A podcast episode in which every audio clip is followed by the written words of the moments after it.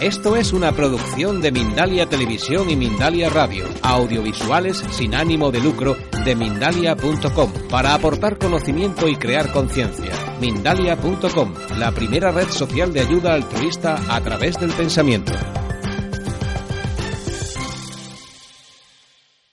Yo voy a hablar eh, un poco desde el punto de vista islámico, un poco pues eh, sobre todo en el contexto pues en el que vivimos hoy en día pues escuchan muchas cosas sobre el Islam y, yo creo que es importante pues poder escuchar, eh, escucharlo de primera mano. Y qué mejor de una persona musulmana o de vivencias musulmanas quienes te expliquen pues eh, cómo vivimos la espiritualidad dentro del Islam. Porque quizás pues lo relacionamos muchas veces pues con una etnia concreta, con lo árabe y, y poco más, ¿no? Cuando quizás cuando profundizamos un poco vemos que hay muchísimas cuestiones que son universales y que son compartidas pues, por toda la humanidad. Yo cuando hablo del Islam suelo definirlo, bueno, literalmente se define como una rendición incondicional al Creador. Es importante eh, cuando hablamos del Islam eh, hablar, de, hablar de un monoteísmo, de una, eh, de una creación que, eh, que, es creada, pero por un creador. Entonces, voy a hablar en todo momento, todo, en todo momento me voy a basar en, en la figura de Dios, que bueno, para nosotros es, eh, bueno, en árabe se dice Allah, pero en otros idiomas, pues God, Dios y Jainko en euskera. Entonces, eh, es importante eh, para mí este concepto, eh, ya que muchas veces se habla del Islam, pero se, se olvida eh, la, base la base del Islam y toda la columna vertebral del Islam gira en torno a Dios.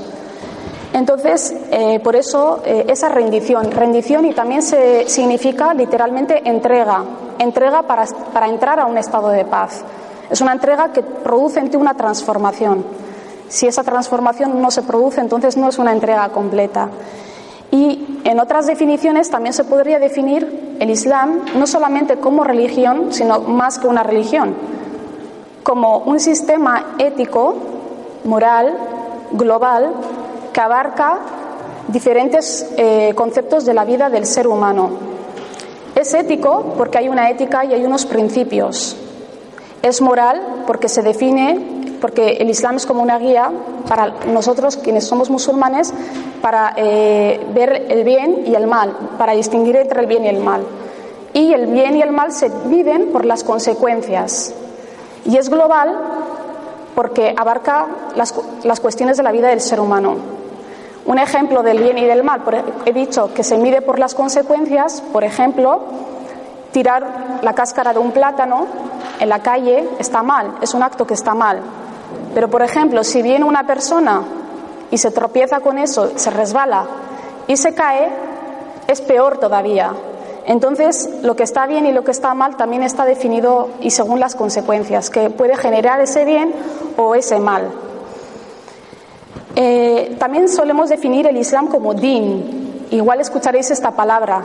Din significa eh, como un mensaje revelado y no solamente se define por el Islam, sino también por otras religiones como el, cristianismo y el judaísmo, mensajes revelados. Y una senda sobre la que el ser humano descubre, redescubre a su creador y se orienta hacia él. Por eso en todo momento voy a hablar todo el rato eh, dirigiéndome, pues, eh, dirigiendo mi ponencia en base a esa, a esa columna vertebral del Islam que es, que es el creador. El objetivo del, Islam, eh, quizás, eh, pues bueno, eh, según diferentes definiciones que, se dan pues, por otras personas, mmm, tiene muchas veces se nos habla de conquista, se nos habla de poder, se nos habla de. Pero realmente el objetivo del Islam, hablando de primera mano, es la educación del alma del ser humano. También voy a hablar de otras, eh, esto aclarando conceptos, también voy a hablar de unos conceptos que suelen estar bastante mal interpretados, como es el concepto de jihad.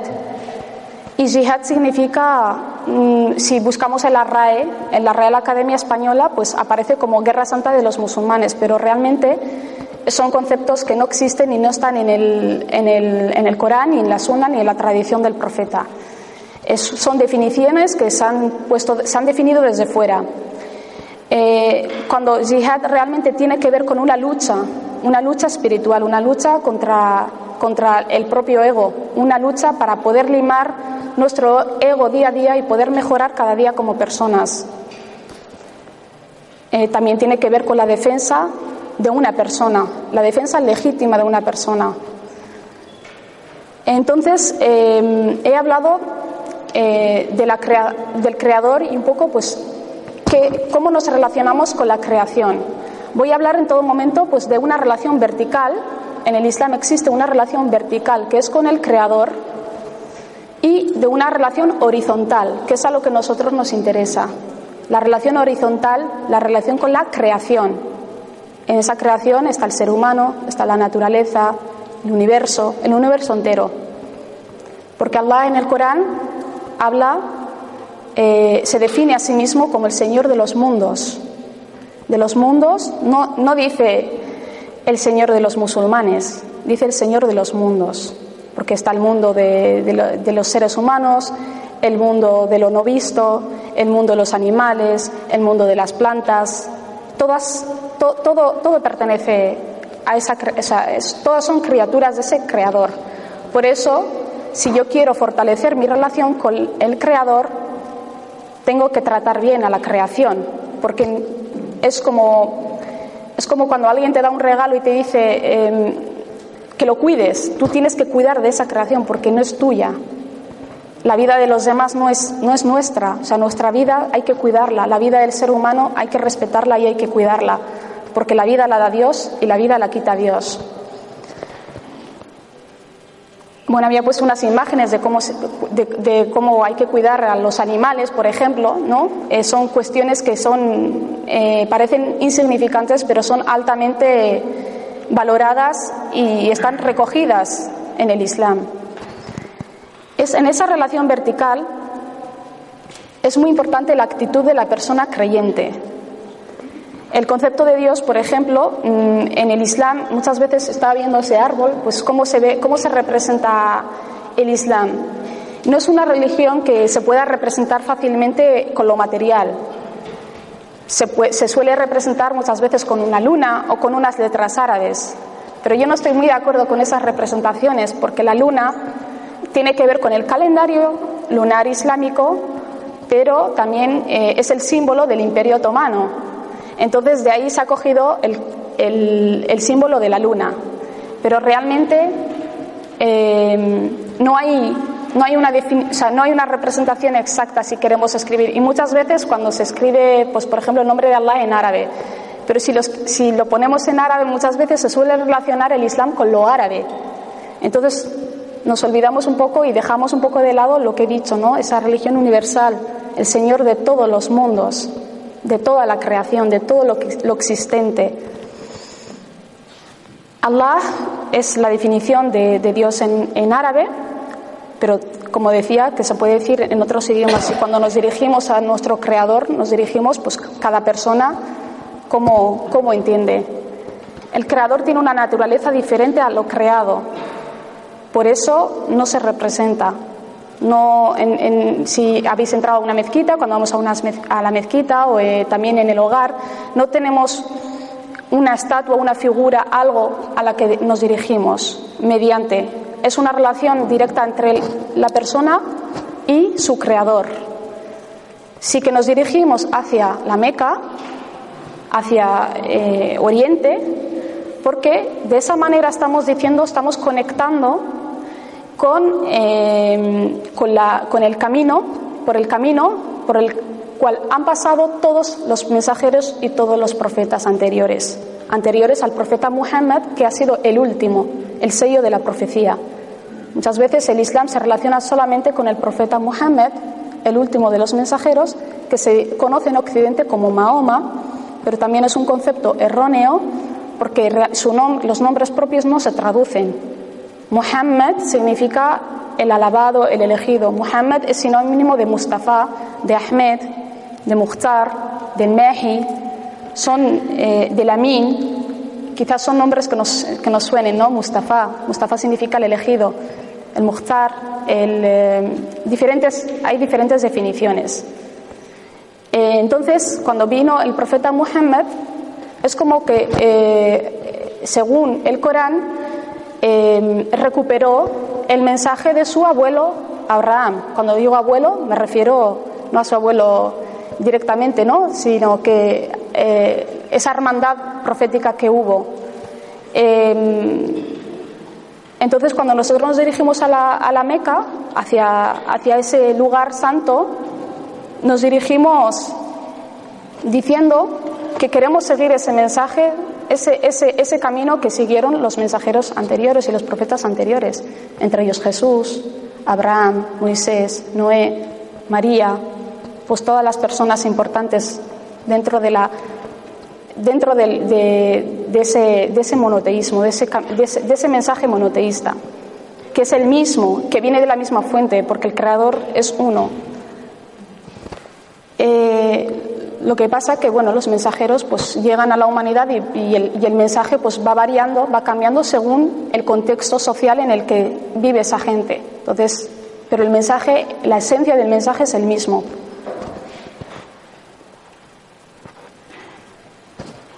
Crecer en la conciencia, tener conciencia de ese creador es algo, es una de las cuestiones más importantes del Islam, ya que es la fuente de toda bondad, de toda paz, de todo amor, de toda ternura, de toda justicia. Allah tiene 99 nombres, se define a sí mismo por 99 atributos. El Supremo, el Soberano, la paz, la justicia, el Altísimo, el compasivo, el misericordioso. De hecho, el Corán empieza así, en el nombre de Allah, el compasivo, el misericordioso.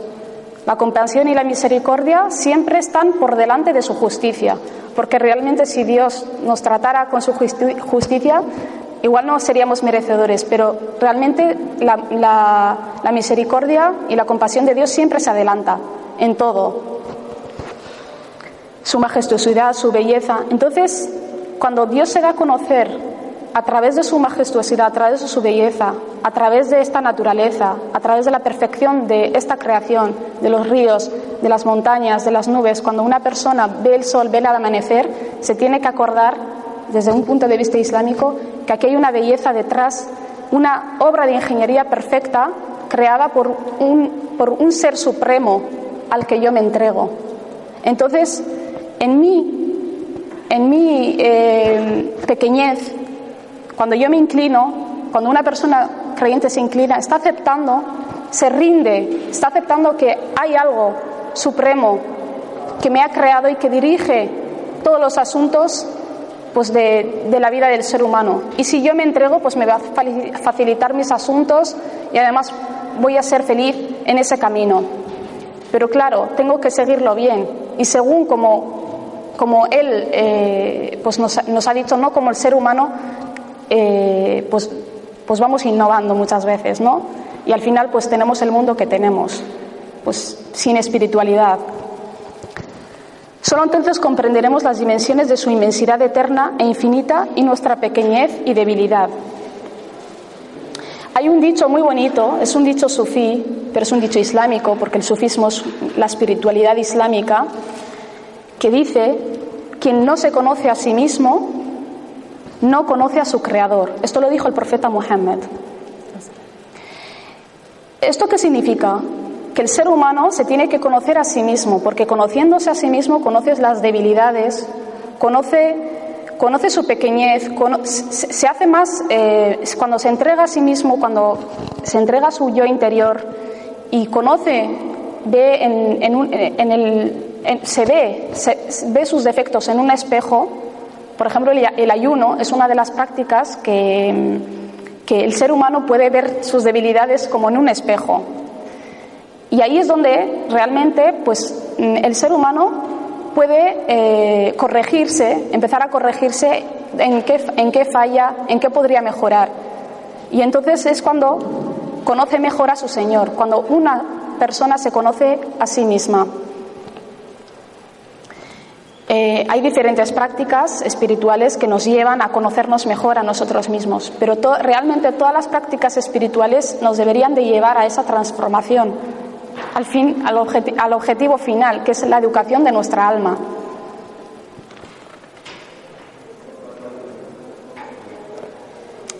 El, Islam, eh, en el Islam hay una práctica que se llama la invocación y el recuerdo. Son prácticas que, que, fortalecen el corazón cuando una persona está triste o, realmente aunque no esté triste. Siempre asociamos ¿no? que cuando yo estoy mal me refugio en Dios. No, cuando yo estoy contenta también hay que refugiarse en Dios porque realmente nos fortalece. Realmente hay un dicho también que dice que quien se acuerda a Dios en, lo, en la facilidad Dios se acuerda de él en la dificultad, no solamente cuando estoy en lo difícil. Pero realmente eh, el recuerdo y este tipo de prácticas espirituales nos ayudan, nos fortalecen, porque mm, el ser humano realmente tiene muchísimas virtudes y muchas veces cuando no nos encontramos con nosotros mismos, no nos entregamos, eh, no conocemos esas virtudes que que es una pena, que podrían haber sido desarrolladas. Es como cuando voy a un gimnasio, eh, pues todo el mundo tenemos músculos. Eso es algo que no hay ninguna duda. Pero esos músculos hay que trabajarlos. Y unos los trabaja de una manera y otros los trabaja de otro, de otra manera o hasta, hasta donde puede. Pues el ser humano en las prácticas espirituales es igual. Cuando se da una situación, quizás Dios nos manda situaciones, por ejemplo, una enfermedad o algo que nos parece a nosotros una desgracia. Pero realmente no es una desgracia, hay una sabiduría que, está detrás de, eso, como seres humanos, como débiles, lo vemos como una desgracia o como una injusticia. Pero realmente, si superamos esa prueba con paciencia, realmente hemos fortalecido una virtud que es la paciencia. La paciencia cómo se fortalece ante una situación que requiera paciencia no solamente mm, diciendo que yo soy una persona paciente, es con la práctica. Cuando se me genera esa situación que requiere paciencia, entonces yo voy a saber si soy una persona paciente o no, o quizás fallo en eso y necesito trabajar más la paciencia o necesito hacer actividades que realmente me hagan fortalecer esa paciencia. Y cuando pasa esa situación, quizás descubro en mí, el ser humano descubre en sí mismo unas virtudes que antes desconocía. Y, dice, he sido capaz de, hacer esto por mí mismo o por mí misma. Realmente son situaciones que eh, desde el Islam se explica como que hay una sabiduría detrás. Por eso el creyente debe ser siempre agradecido, siempre agradecido, tanto las buenas como las malas.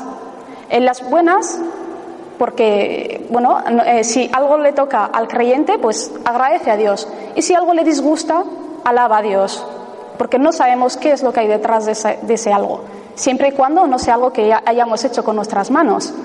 Porque claro, aquí está el tema del, destino, es que ha sido destinado. Mm, el destino no es una cosa desde el Islam que es algo fatalista que se te ha sido concedido, no, el ser humano tiene libre albedrío, elige, elige qué camino seguir en la vida.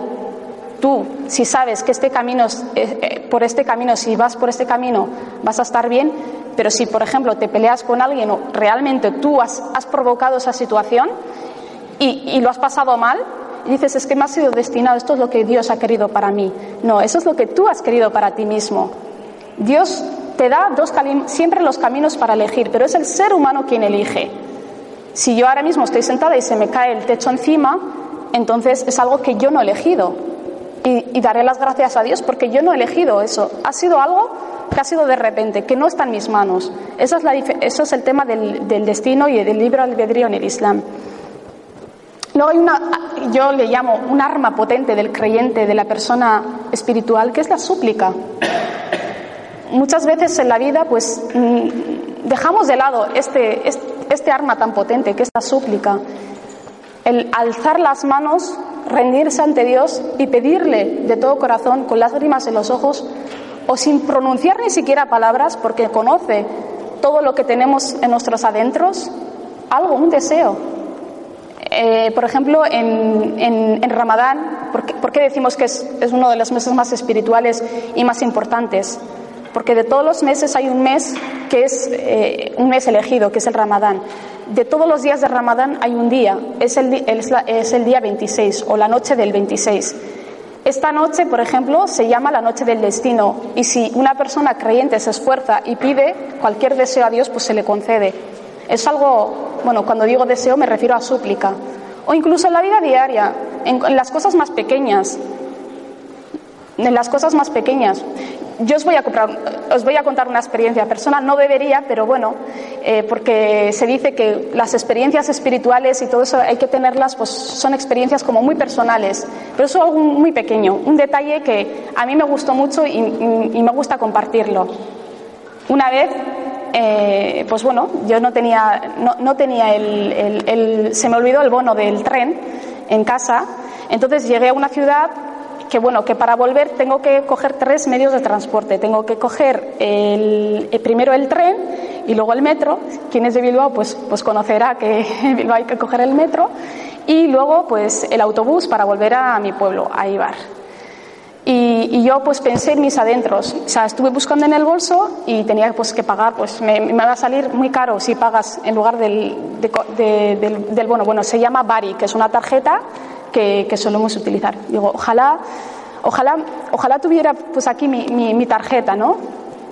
Yo de verdad, o sea, no, es que me saltaron hasta las lágrimas. Cuando llegué a la estación, me encontré una Baric, no había gente, y me encontré una Baric ahí puesta. a alguien se le olvidó, no era personal, entonces yo la cogí, no, no tenía dinero, pero la recargué y me salía pues más barato. Es algo, un detalle muy pequeñito, ¿no? Pero para mí fue muy grande. Fue muy grande porque alguien podría decir, es que ha sido casualidad, pero para mí no es casualidad. Para mí las casualidades no existen. Todo, es, todo, lo que nos pasa es por algo. Y tenemos que saber sacar lo mejor y lo positivo de todo. Aunque nos parezca que es algo malo.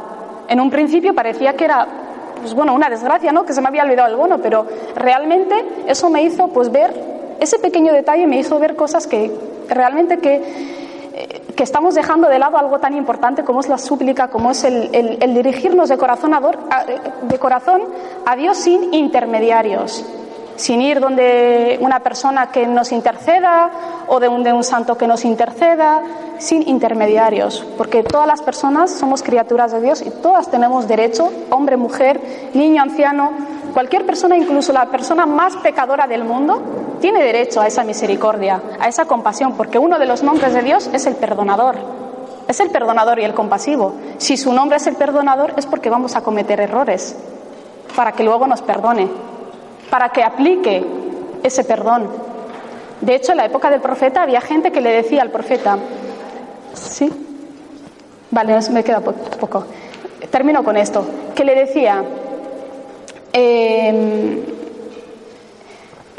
que le decía que ellos iban a ayunar siempre, iban a orar siempre. Entonces él contestó que él era una persona, que era profeta, era una persona elegida, que ayunaba y, hacía su vida normal, que, que, cometía, o sea, que todas las personas podíamos cometer pecados y realmente era por eso, porque si no realmente no cometiéramos pecados, Dios traería, o sea, nos traería a otra gente que, cometieran errores, faltas, para que Dios pudiera aplicar su, su, su perdón.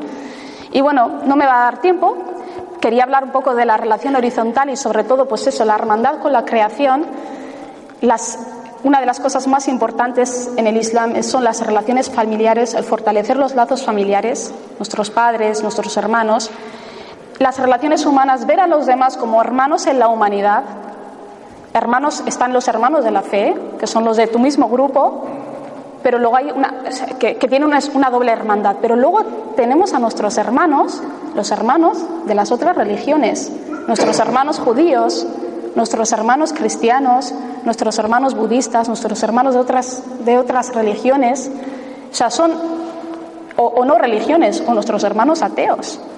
Son criaturas de Dios, son seres humanos que Dios los ha traído a este mundo. Entonces, cuando veamos en la televisión o cuando escuchemos que tal grupo en nombre del Islam ha hecho tal cosa, tal acto, eso es una barbaridad. Eso es una barbaridad. Y más barbaridad es para nosotros que se hace en nombre de una, de una religión de, practicada por 1.600 millones de personas en el mundo de diferentes, de diferentes etnias, de diferentes lenguas, de diferentes colores. Los buenos modales es algo también muy importante eh, en el Islam y son altamente recompensadas, tan recompensadas como, mm, por ejemplo, si una persona no tiene buenos modales, ¿para qué le va a servir ese ayuno? ¿O para qué le va a servir esa oración? Las prácticas espirituales tienen que ser transformadoras, que te hagan transformar no algo mecánico, ir a la mezquita, volver para, para que al final no, no, no, surja un efecto en, en mí. Quizás los primeros días pues, mm, no, surja efecto, pero realmente una persona tiene que llegar a, a esa transformación. Los vecinos, tanto que el profeta decía, hablaba de los vecinos que la gente pensaba que también les correspondía heredar con, con el vecino. Los vecinos es algo, es algo que, que está mencionado en, en la tradición profética. Los huéspedes, tan importante es la generosidad. Si yo me dirijo al Dios generoso, ¿cómo no voy a ser yo generosa? El saludo es fortalece pues, el- a quien conozcas y a quien no conozcas. Quitar cualquier obstáculo de los caminos, no arrancar las plantas. El creyente es un elemento positivo para la sociedad, eso es lo que debe ser el creyente. Entonces, pues bueno, muchísimas gracias. Me hubiera gustado seguir hablando más y compartir con ustedes, pero, pero voy a dar paso a mi hermano Bajay.